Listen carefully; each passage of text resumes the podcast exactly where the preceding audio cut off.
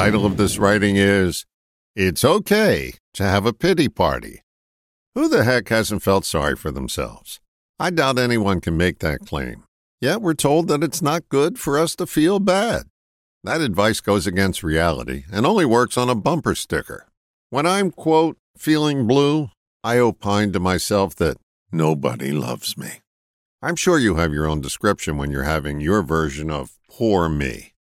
So, what's the key to holding a successful pity party? The answer is simple leave early. That means to invite your pitiful feelings to have their say and feel their pain. By doing so, you let them express themselves, and after they do, they'll be on their way. Here's the key welcome your sad feelings to your party, experience them fully. Allow yourself to feel those unsettling sensations in your body. Locate where they physically register in your body and give them their proper due.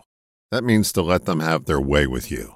Just by sitting with the feelings and sensing them without comment, you give them your okay to let them stay. Now, that may sound counterintuitive to having them leave early, but the reality is this they will dissipate quicker when you don't argue with them and bicker. When you engage in debate with a feeling, you always lose. It's like thinking you can stay standing when facing a monstrous ocean wave. It'll take you under every time. Want to have more successful pity parties that will be a hit? Feel your feelings fully, then watch them make a quick exit. All the best, John.